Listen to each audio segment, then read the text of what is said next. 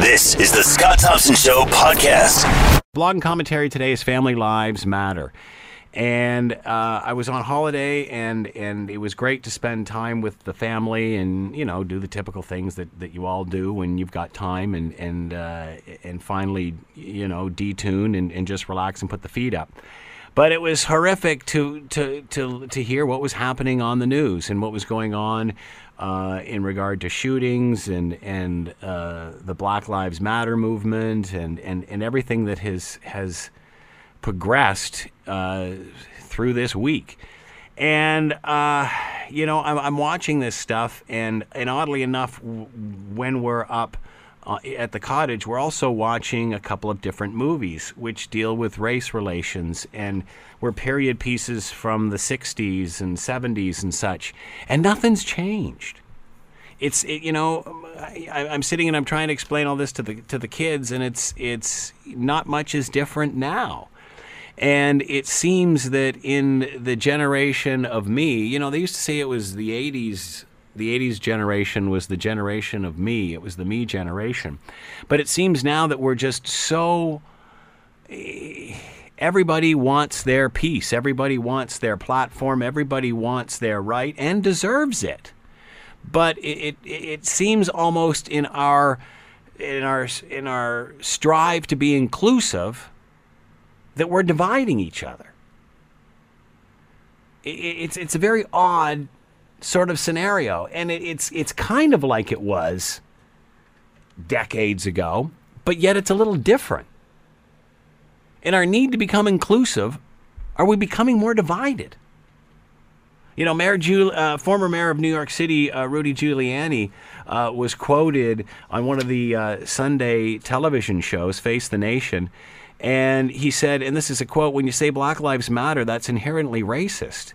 Black Lives Matter, White Lives Matter, Asian Lives Matter, Hispanic Lives Matter, that's anti-American and it's racist." Now, whether you agree with his opinion or not, we seem as, if not more, divided now than we were during the civil rights movements of the 1960s. To talk more about all of this, Theo Selles is with us, registered family therapist, president of Integrity Works, and he is with us now. Good afternoon, Theo. How are you today?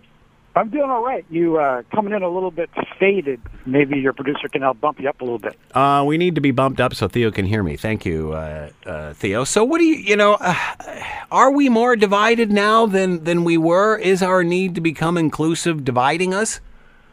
Yeah, I don't know that we're becoming more divided. I think we're becoming more conscious. I think the expectations have changed. I think that there's been a lot of changes around equality. I think that a lot of things that were tolerated before, a lot of violence against certain groups that just kind of went under the table are now being exposed. I think being videotaped, and I mean, we never used to have YouTube, so I think the issues are up front and the expectations have changed that this is no longer acceptable, so it's becoming more of the public discourse.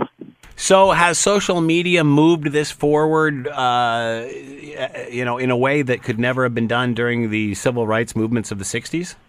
Well, I mean, I don't know, comparing the two, but I still keenly remember the Rodney King incident, where it's one of the first times where something was videotaped, and that pushed it forward. And now everyone's got the ability to videotape, and acts of violence, of discrimination, they're not easy to put under the table anymore. So on one hand, we have the expectation, like, look, we need to have moved past this. We understand that we should not be discriminating against people for any particular reason. And now you can't pretend it's not happening anymore. We've got you on tape. We see this happening, so let's do something about it. And of course, when people see it, they become more connected to it, and they become more angry about it because it's in their face. How do we address this? Well, you know what? You use a term that is so fundamentally outdated when we were talking about this, when you were introing this segment, not because of you, you're referring to a term that other people are using, and that is this concept of race relations. It's a term that needs to go because it reflects a certain kind of mentality around the fact that no matter, against all evidence, against everything we know about genetics, against everything we know about our history about how race is a constructed term, that there are no multiple races to have relationships with, that there are people who differ in terms of location, ethnicity, appearance, or whatever, but that they're not different races to relate to. We continue to use language that puts distance between each other arbitrarily in a way that doesn't make any sense, that was used to harm people before. I mean, race was constructed as a concept which allowed one group of people to oppress another group of people, because if you can say that they're different than you from their perspective, you can say they're different, then you can make a case that they're less than, and if they're less than, then they have less rights than you, and you can do things to them and take their stuff and take them and abuse them. We got to get past that. We got to get past this whole race relations thing and understand that there is no such concept. Is that the problem, Theo? We're coming at it from the wrong direction? I think so. I mean, I think as long as people, and sadly enough, millions of people still fundamentally believe that there are different races, and the moment you start saying that there's different races, then you can identify different qualities to them, and then you can start to partition them in terms of importance or relevance, and you can start to fear them because they're different than you. Do we have to stop referring to our race? Is that the point that you're making here? Do we have to stop referring to race? I just think so. I think it's an outdated concept that continues to keep us locked into a way of seeing each other as being apart. And I don't understand the point of it anymore. I mean, race was initially just used to oppress people, and so we're smarter than that. We know that. There's no such thing as multiple races. I mean, I asked my classes, it's a very diverse class, and so I'll challenge them. I go, okay, how many races are in this room? And everyone looks around, and they're afraid to talk about it because, A, they don't want to sound like they're racist, and B, they have no way of knowing. And then I go, some people go, well, there's black and yellow and brown and white, but then there's different shades. It's confusing, right? We need to get past that. So where does that leave Black Lives Matter? Look, I think that you can still have those discussions based on oppression, based on the fact that we still discriminate. People who look a particular way still end up being treated than other people. I don't think there's anything. We can still have those kind of conversations while saying we know better. We know that there's no different races. We're all human. We're all in this together. But some of us, based on appearance, seem to be treated and clearly are treated in a way that's oppressive. And we need to stop that because they're not different than anybody else. We're all in this together. But it's like, as long as we use the word race, we end up having these rules that keep people from being able to have conversations, like this idea that, for instance, you and I are not brown or black skinned. So there are some people that say, you two have no business having this kind of conversation because you don't understand because you're not black. Yeah. So now we're sort of set aside from that discourse, some because we're different. Well, that almost seems ironic because the people that are asking to be included are being exclusive. Right. So it's the same thing as here's another rule that comes out of this race language. Hey, everyone's racist, and if you say that you're not, that shows how much you are. Wait a second. I'm going to say that I am not racist. I can't be racist because I fundamentally do not believe in the concept of race. It's impossible for me to discriminate against people based on race because I don't believe in race. Now, do I have to continue to watch myself to be careful about the assumptions I might make in terms of how people look or their gender or their sexuality? Everyone, like myself, has to be careful about not making assumptions based on some sort of shallow stereotype. I have to keep working on it, but I tell you that I'm not racist, and I'm happy about that. But me saying that, there are people listening, Scott, who will say, see, white guy, he says he's not racist. That just shows how oblivious he is and how racist he is. Do we need protests to drive this home? How come this seems to resonate at certain times and not others? How come what seems to resonate? At times this is hidden under the surface. Then there's times like we saw this past week where it comes out and rears its ugly head and we see how bad things are specifically in the United States. Well, because I think there are still people who in power see people who are different as being someone that they can oppress. And there's no doubt about it that brown-skinned, black-skinned people get shot more quickly, have historically suffered more than lighter-skinned people. There is still that discrimination based on this outdated notion of racism. And until that changes, it can't be expected for people to go, well, let's just talk quietly about it. Of course there has to be outrage. And sadly, sometimes change only happens when people are inconvenienced, when people stand forward and say, we won't accept this anymore. You can't go about it business as usual and expect us to be nice and polite, because this continues to happen. Here another person's got shot, and here another situation has happened. Here another YouTube clip. You know, we often, and again, we're looking to our neighbors in the South for, as an example, but we, you know, we've certainly seen the rash of shootings, killings, what have you, and then obviously what follows after that is the call for greater gun control or some sort of gun control or regulation, and sure. And it just incident after incident after incident after incident keeps happening, and nothing really seems to get done. Will the right. same happen in, or is the same happening with race relations, whether it's with everyone in society or whether it's with police? Are we making progress on this? Well, it's a sad kind of thing in a way. I think we're making progress. I think more and more people get it. I think that's one of the reasons why people get really upset when it happens, because, again, the expectations have changed.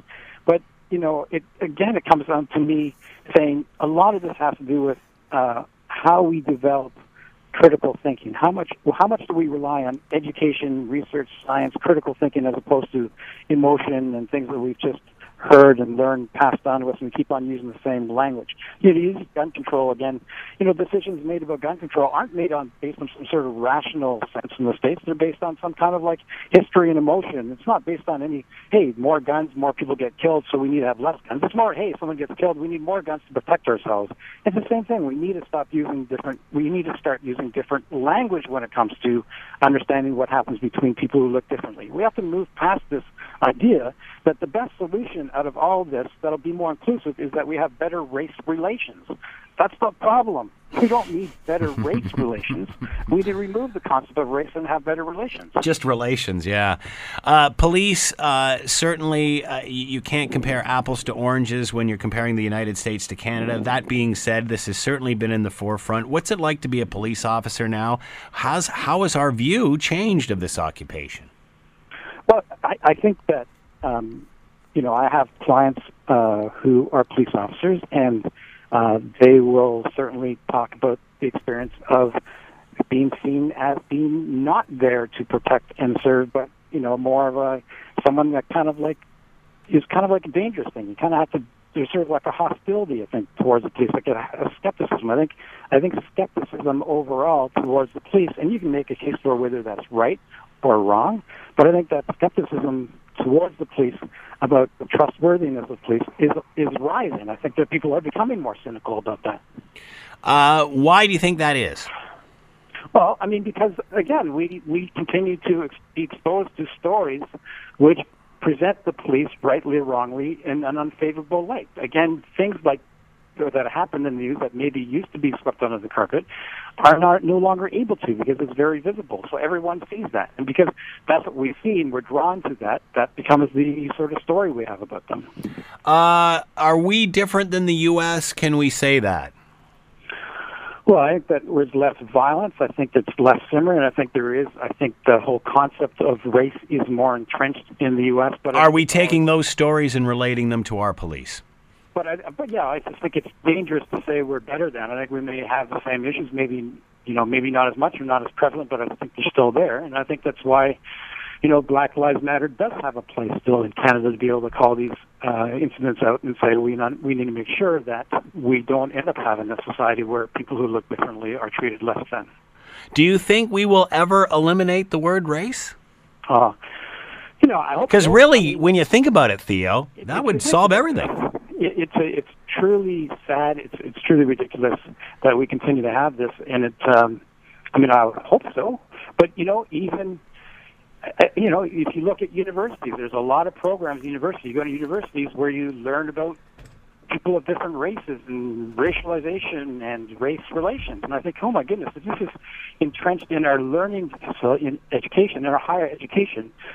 What chance do we have? So I would hope. I mean, when I challenge this idea about race in school, a lot of my university students are stunned. Like they've never heard this before, because in other classes they keep on hearing about different races and race relations and how we have to be racially sensitive and racially aware. A lot of them are quite stunning. I can find that stunning. Theo Selles has been with us, registered family therapist, president of Integrity Works. Theo, as always, thanks for the time. Much appreciated. All right, take care. You're listening to The Scott Thompson Show, weekdays from noon to 3 on AM 900 CHML. All right, this is something that I think is going to resonate with a lot of you. And this is a press release coming from the town of Oakville. Council has passed in Oakville a motion calling on the province of Ontario to place a ban on door-to-door sales in the home services sector.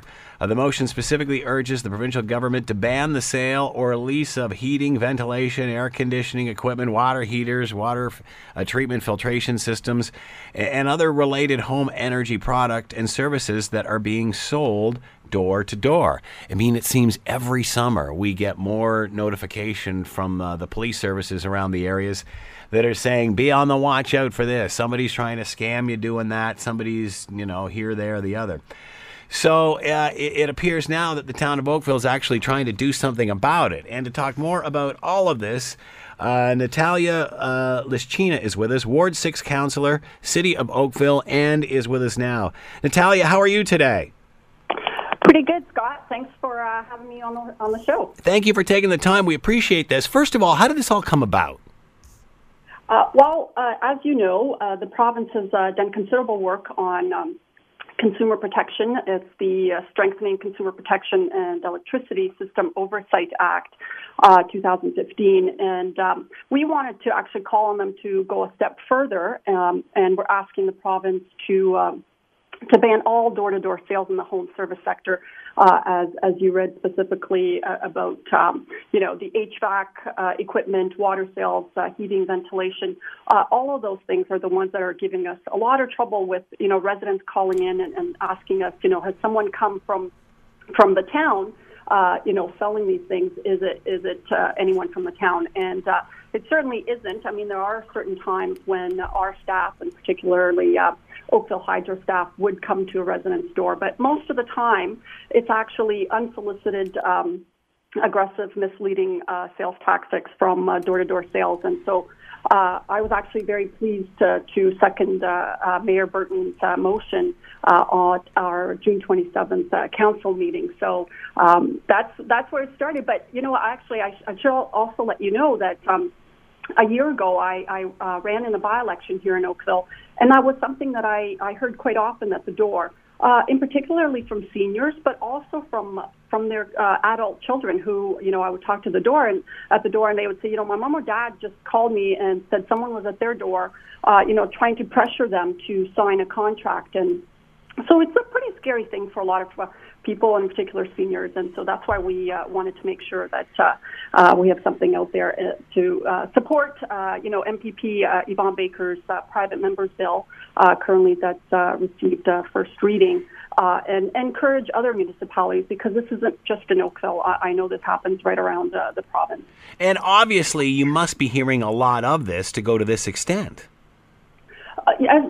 As I said, I heard it at the door myself running for by-election. But yes, we do get a number of calls to a town hall with people asking, who is this person? And, that's why we've actually given them quite a few tips of asking at the door. When someone does come to the door, say, ask for your photo ID, ask the person's name and for their business card. And you want to make sure that the salesperson's business card and promotion material actually matches the company name on those proposed contracts that they're giving you. And of course, we encourage no one to sign a contract at the door. As a town, what can you do? Can you do anything with bylaws in your own town about this? Or is it something you just have to come together as a group and hopefully you can get the province to act? Well, the province is the body that would make the laws regarding this, and certainly we as a town want to make sure that we are supportive as well as educating the public and our residents about that. Now, I know when we were just talking at the end there and we got cut off, I had mentioned that there are certain, things that we want residents to learn about their rights when it comes to door-to-door sales tactics. Go ahead, go over those and give us some tips. Sure. Okay. So as I said, about a photo ID, you want to make sure that the person's name and business card are matching the promotional material as well as the company proposed contract. Now, anytime a person doesn't feel safe at the door, they should call the police. They need to tell the person that they don't want to talk to them and they need to leave right away. So, so especially, as I said, seniors are most vulnerable to this. But I actually want to give an example of when, for instance, a local utility company would come to their door. Here in Oakville, our Oakville Hydro staff always show ID at the door. And some examples of when they would come to a resident's door would be to notify a customer if any construction work is being done close by to their home, to advise customers of any planned interruption. And typically a notice would be left at the door. Also, if the neighbor's power is out, they would come to advise or request that their meter base would be temporarily used to supply the neighbor.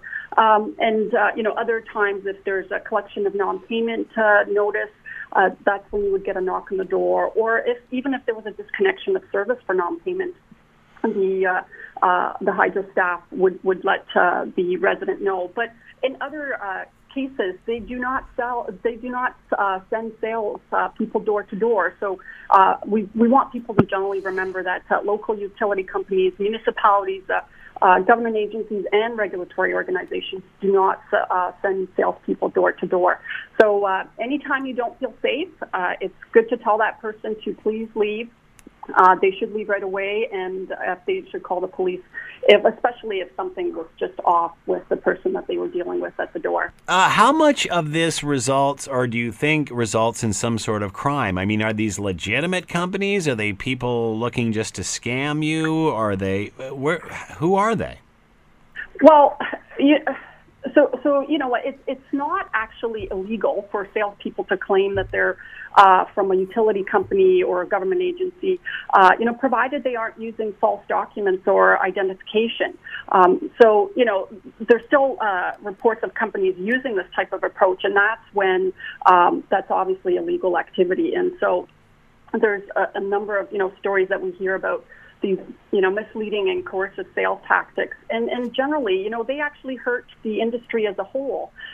So we want to make sure that consumers have confidence in the businesses that offer home services. But these ones in particularly have a really bad name to them. And so that's why specifically in our motion, they're identified. Now, we don't want anybody to think, nobody can come to your door. I mean, your Girl Guide cookies and, potentially, Avon lady next door. I mean, those are not what we're talking about in this motion. How do you separate those, though? How do you balance that? Well, as I said, I mean, it's important for people to recognize who's at their door. Asking the ID and the name of that person and, looking at the company business information. Nobody has to answer the door, first of all, right? But if they do, they should be asking who these people are. And again, they should never sign a contract at the door.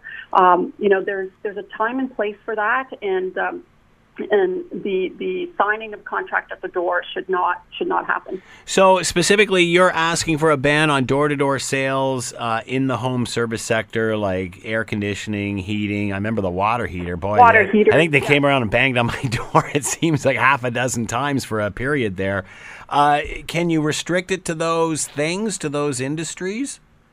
Well, yeah, so we're talking specifically the ban of lease or sale of heating, ventilation, air conditioning equipment, water heaters, water treatment filtration systems, and other home energy-related products and services. As I said, it's not illegal for them to come in, and as long as they are legitimate, but the signing of a contract at the door is not appropriate.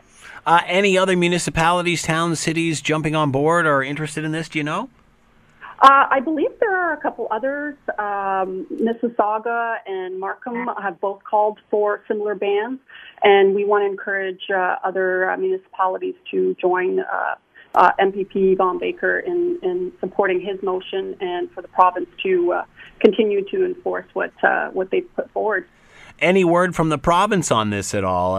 Where do they stand? Well, you would have to ask them. I'm specifically speaking from our municipal end of things. So, I guess my question is, do you think this has legs? Sorry, I couldn't hear you. Do you think this has legs? I do, absolutely. You know, I think people are putting, you know, pressure on their representatives to make sure that people are safe at the door and are not being taken advantage of. And, you know, this, and especially with our aging population, you know, this has become a real problem. And I'm glad that there's, you know, province as well as municipalities are recognizing and doing something about it. You know, I was just, you know, I remember a few years ago when everybody was talking about telemarketing and, you know, people phoning at whatever time and trying to solicit for this, that, or the other. And the province came up with the do not call list. I mean, do you think that there's any way to actually, you know, make a dent in this sort of thing? Mm-hmm. Well, I can't speak to that specifically. I mean, yes, if you put yourself on the do not call list, it's supposed to work. No one's saying that this is going to be 100% proof, but I think that it's a step in the right direction. I think it's important to put the law in place, but at the same time, really educate the residents on what they need to do and what they should know, and in particularly, you know, our seniors, you know, they should be talking to their sons and daughters to explain what's happened to them at the door if that has come about, and make sure that they understand what their rights are. Are you getting complaints from people, seniors specifically, that are having, you know, feeling harassed, or are there people who have actually been taken advantage of and there's actually been fraud in some way? Both. As I said, when I went door knocking last summer, a number of seniors said, look, I didn't know who this person was. I felt afraid. I told them to go, and I closed the door on them. Others said, okay, I was ready to share information, but then I said, you know, hold on. And what they did is they went and called their son or daughter and said, there's someone at the door asking about all this, you know, information about it, their water heater or whatever the issue was at that point. And they were told, close the door. You do not want to talk to them. So it really does happen. It seemed that we certainly did curb the water heater thing. I mean, after it seemed that came out of the woodwork. When there's government programs like that, is that when this sort of thing gets taken advantage of? Because I mean, I remember hearing that. Well, if you don't do it now, you're going to miss out on this government subsidy and all this other stuff. Right. Well, and you know, that's the other thing is that governments and our public representatives should be educating the public about the things that are in place to help them out, obviously. But government agencies don't send people door to door, salespeople to do this type of work. And so, if you are interested, ask for that information that they're giving you, and say, you know what, I'll call you back. You know, if you generally are interested in taking the person up on what they're offering at the door, do not do it at that time. Don't sign a contract and say, I will call you back. I think that's the most prudent way to do your own research on who this company is and who this person at the door was. You were talking about if you feel you're being harassed or threatened or pressured in any way where you feel unsafe, you can call police on this. Is there anything police can do? Do they monitor this at all to see if these things are even legit or not? Well, I'm sure they do. I know that a lot of times they will also put out warnings to people in the area, especially in neighborhoods where this has happened a number of times. Absolutely, if someone has illegally represented themselves, they may be following that person and obviously preventing them from doing that again. So I don't specifically know what the police would do in each situation, but certainly if the resident feels unsafe, you know, that's the time to call. And a lot of times, remember that people come to the door and they're checking if anybody's home. And so when someone opens the door, they should take note of who this person is and sort of description. And that's actually helpful to the police later or to other neighbors who then complain because they'll know that what type of individual they're looking for. Well, we certainly hear incidents of people who are going around and pretending to be soliciting, and they're really not doing that. They're looking, you know, for crimes of opportunity where all of a sudden the door's open, they'll open it, there's a purse there, that sort of thing. And they actually just use the whole thing about the home services is just a front for knocking on your door to see if it's open. Right. Well, and that's the thing. I mean, obviously, as I said, we don't have to answer our door, but come to the window and just let them know you are at home and say, no, thank you, I don't want to speak with you. You know, that will deter a lot of people from thinking that, or, you know, the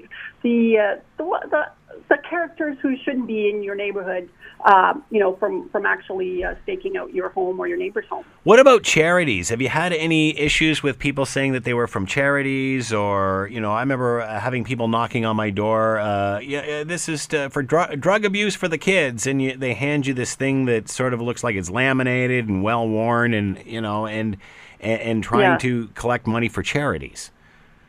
Well, and you know what? This motion does not prevent charities from coming to the door. I mean, that's one of the ways that that they do collect funds.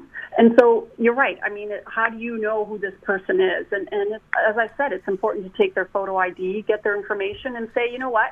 I'm willing to donate, but I'm going to call you back, or I'm going to send a check-in, or call the company to find out more, or the charity to find out more information about it. I mean, there are certainly many ways of doing that, but you know, in my neighborhood, I mean, it's usually people down the street who are collecting for a charity, and I either know their kids or you know, have seen them on the street walking by and that kind of thing. So I think people just have to be prudent. I think they have to make sure that they don't share personal information with someone they don't know at all. And you know, a lot of the charities are well known, so if they're, you know, that shouldn't be too hard to determine. But the ones that are not as well known, you're right. I mean, they should do a little bit more research and you know, and still be charitable, but at the same time be prudent who they're giving their money to. Do you expect to hear back from the province on this motion? I'm not sure. I would hope that they you know, receive our, well, I know that they would receive our motion, and as the council obviously unanimously supported it. I hope that they see the value in what they're doing and taking it a step further and making sure our residents are protected. Natalia Lischyna has been with us, Ward 6 councillor for Oakville. They've passed a motion calling on the province to place a ban on door-to-door sales in the home services sector. Natalia, thanks very much for the time and insight. Much appreciated. Thanks so much, Scott. Have a good day. You're listening to The Scott Thompson Show, weekdays from noon to 3 on AM 900 CHML. NATO is trying to put up a united front amid rising tensions with Russia. Canada has committed more troops to Latvia in order to, well, I'm not sure what they're really calling it. It's not the old Cold War. It's certainly not your grandfather's Cold War, but what the heck is it? To talk more about all of this, Stephen Seidman is with us, Patterson Chair in the International Affairs, Norman Patterson School of International Affairs, Carleton University, and with us now. Hello, Stephen. How are you today? I'm fine, Scott. How you doing? Good. Thank you for taking the time to join us. Talk about this rumbling. Is it something to be concerned about? What rumbling? Russia's complaining about it? That was entirely predictable. Russia would like to have a veto over the foreign policies of every country within, you know, 100 kilometers of it. But the question that to be asked is not whether Russia would be upset by this, but which is riskier, having Russia provoked by 4,000 troops, which is really nothing compared to what Russia has nearby, or leaving the Baltics and Poland an open door that he could walk through at any time.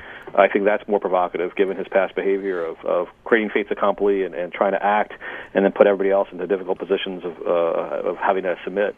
We all thought the Cold War was over. Was it not? Well, this is not quite the Cold War because it's really Russia, not worldwide communism. Mm-hmm. That Russia has very few allies in the world, and is much weaker than it once was. So it's not the battle is, or the confrontations, not nearly as problematic as it once was. It is still a problem though. But we are using some of the tools from our old playbook. So putting 4,000 troops into the Baltics is a way to create a tripwire. That is to create a relatively automatic process that if Russia were to attack any of the Baltics or Poland, it would lead to the deaths of Americans and Canadians and British and German and other NATO soldiers, which would then tie the hands of politicians. That makes our commitment to the defense of the Baltics much more believable than if we had to, if Putin did something and then we had to respond. This way, the onus for making a big decision, tough decision, is in his hands, not in the hands of NATO. Is he still using the old playbook? Where does he think he is in all of this, meaning Putin? He's using whatever plays he can find, whether from the old playbook or the new playbook. He is trying to destabilize Ukraine. He's been very successful at that.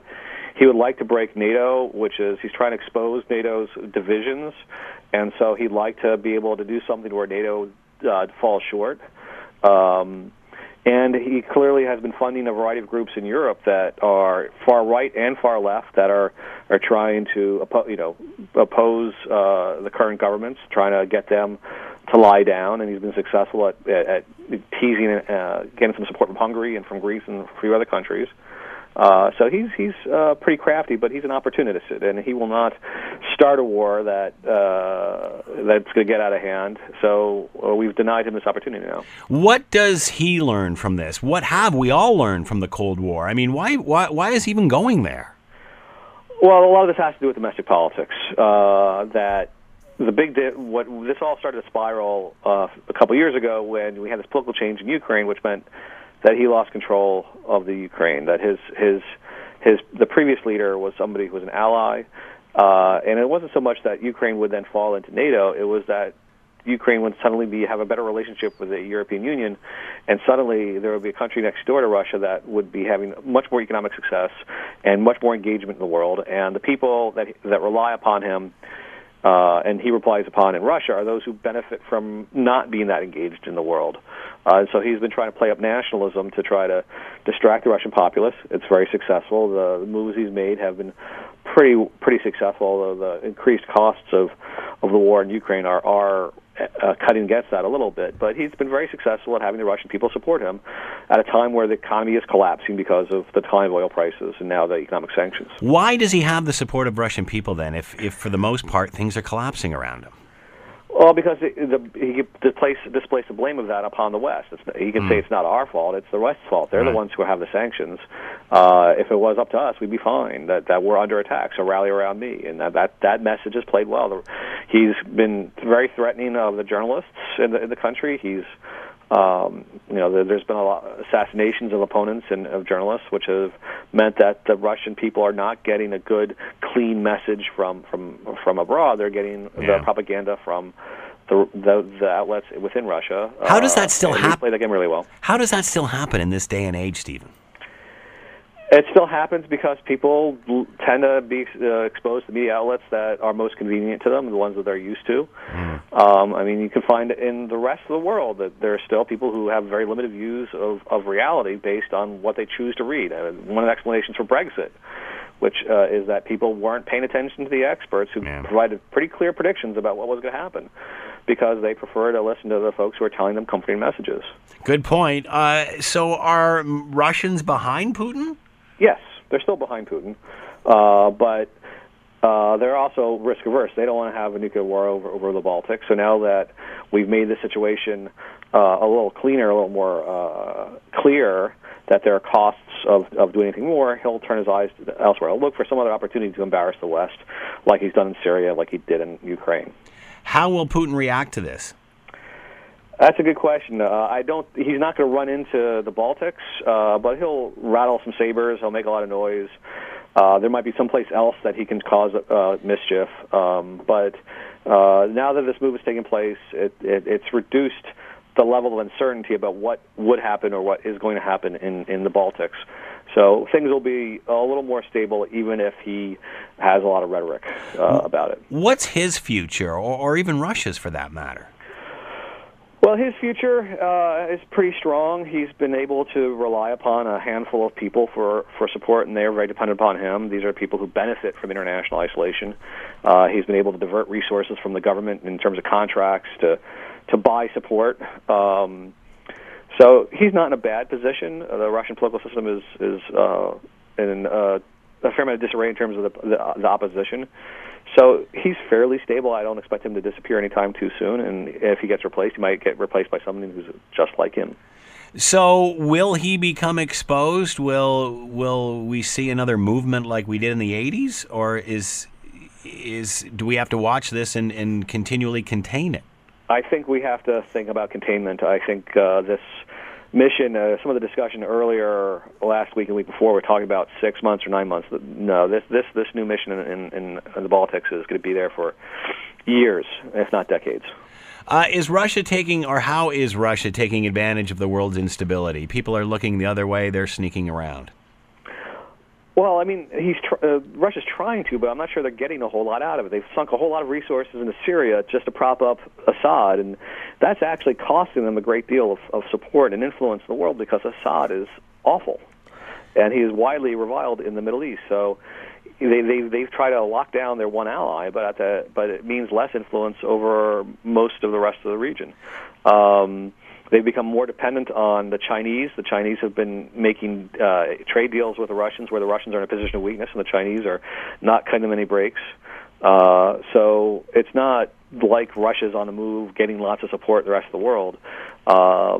They're marginalized. And what Putin may learn from this is that in the short term, the democracies kind of flailed around a little bit after he walked into Crimea, but give democracies time, give alliances time, and they'll come up with a response that is a meaningful one. I think that's what happened this week. How long can Putin prop up Assad? I mean, especially with the rest of the world wanting this conflict resolved. I mean, the collateral damage of what's happening in Syria is being felt all over the world.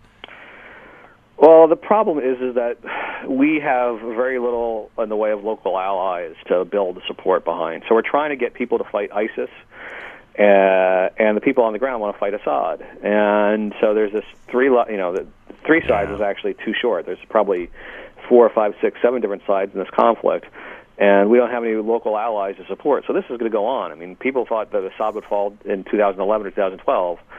And in part because of Russian support, but in part because the people who rely upon Assad understand that if he loses power, they're going to be in deep trouble. It's really hard, and this can last much longer. I would not expect Assad to go away anytime too soon, even though that would be the best thing for both Syria and for the fight against ISIS. Why doesn't Putin do more to facilitate that? I mean, isn't Assad eventually going to bring him down? Assad's not going to bring down Putin. Just for even supporting this, though, as you said, I mean, in the eyes of the world, how can you support this man? Because he gives them access to the Mediterranean, gives them a naval base in Syria, because they don't know what's going to happen with the next person. They, like the United States, often choose the person they trust as opposed to the institutions that might lead to outcomes that might be better for the country, but may not lead to a person that they can be as sure of. So they've put all their money, all their bets are behind Assad, and that's risky. But again, Assad's been there for five years, and we don't know how long it's going to take. How is this different from our grandparents' Cold War? Other than the size of Russia, obviously, but he still has control. He still has a certain amount of influence and power. But there's no ideology attached to it. There's no fear of Soviet advisors showing up in Nicaragua, or there's no Cuba is no longer a serious ally in terms of supporting insurgents around the world or supporting communist socialist governments around the world. It's really just Russia and the world. People were making big noises a couple years ago about BRICS, the Brazil, Russia, India, China group, but they're hardly a group at all, and Russia is not in the same kind of position the Soviet Union was. It doesn't have the economy is in deep disarray with the kind of oil prices. They're putting a lot of money into the military, which actually is kind of like the old Cold War, which is it's not very good for the overall economy. They're wasting so much money on their military. And so it's just they do have nuclear weapons, but they're not the threat to invade Western Europe. Now that we have the tripwire in the Baltics, they're not as much of a threat to do anything there. So Russia is getting a lot of play, but nobody's trying to really emulate Russia these days, and it really has limited influence. So China has far more influence in the world than Russia does these days. So where is this going? What happens? I think we got to settle in, and it's... Are the days of, you know, bring our troops home? I mean, is that gone? It seems as soon as we get into a conflict, immediately the campaign starts to bring everybody home. If there's an election campaign going on, that's a big part of it. Are we fooling ourselves that think we can just go in, take over, change a regime, or get rid of a regime and then leave and not be supporting this for the decades that follow? Well, I think we've learned some humility. That one reason why the United States and Canada and other countries are not doing more in Syria is because we've gotten lousy outcomes in Libya, Afghanistan, and Iraq. But this Latvia mission is very, very different because we're not propping up a failed government. We're supporting a democracy that's been under development for the past 25 years, that's in pretty good shape. Estonia, Latvia as well, and Lithuania, Poland. These are all countries that can host us without any real conflict. I mean, there's not going to be many calls in Canada to pull these troops out because it's not going to be really perceived. You guys in the media are going to stop covering this as of next week because there's not going to be bloodshed. There's not going to be any conflict. We're just going to have 450 guys exercising and doing training missions in Latvia. They'll play a lot of hockey since hockey's popular in Latvia. They'll go to the beach, and we're not going to hear much in the news. Just like for most of the Cold War, the media and the public were not really all that attentive to what was going on in West Europe because the Canadians that were there that would have played some role in that World War III that never happened weren't news. And that's to be the case here. The liberals did this. The conservatives are going to have a hard time finding a justification to criticize it because they do the same thing. And the NDP is probably not going to oppose it either because they know that if they want to be a major serious party in Canada, they have to be supportive of NATO. So it's not so much what they're doing there; it's the fact that they're there. Yeah, I mean that's the whole thing. Is it's low risk.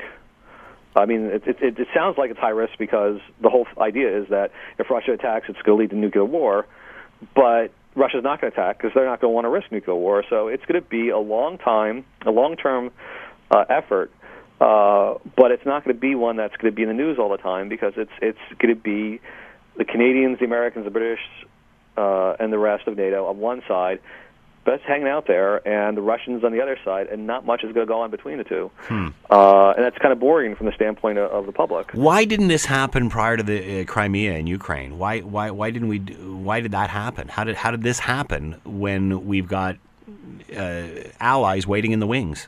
Well, this didn't happen until then because we were betting on Putin and his allies wanting to engage in the international economy. We had made a bunch of deals with Putin and his predecessor. We were hoping that with democratization, that Russia would have leaders that weren't so prone to engage in risky, dangerous behavior. And so we had expectations that we didn't need to make these kinds of investments. I mean, one of the problems people have is they argue that NATO scared Russia by enlarging to its borders, but at that same time we were actually pulling out almost all of them. Every military was cutting back. The United States was pulling its tanks out of Europe.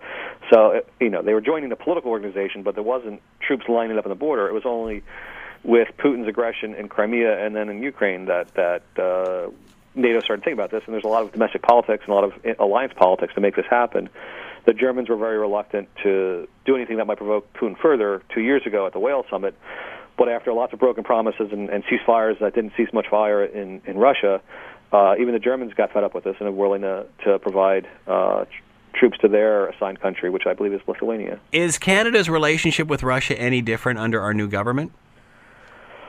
We'll see. It's early to tell. I think what we'll see might be somewhat of a change in tone, but not much more than that, because, again, Putin has a set of policies that not only violate what conservatives expect of the world, but what liberals expect of the world, that Canada has always sided with NATO, and the liberals were in power when Canada helped to create NATO. So we're not going to see the liberals do that much that's different than Harper did. It's kind of like with China. Both the conservatives in 2005 and 2006 and the liberals last year made promises that they'll do a better job managing their adversaries than the previous government did, but the adversaries are adversaries for a reason, and they're going to have a hard time getting them to cooperate. So I don't expect much more to change than tone, because all the substantive issues, there's some deep divides between us and the Russians and us and the Chinese. Stephen Seidman's been with us, Patterson Chair in International Affairs, Norman Patterson School of International Affairs, Carleton University. Stephen, thanks for the time and insight. Much appreciated. My pleasure, Scott. The Scott Thompson Show, weekdays from noon to 3 on AM 900 CHML.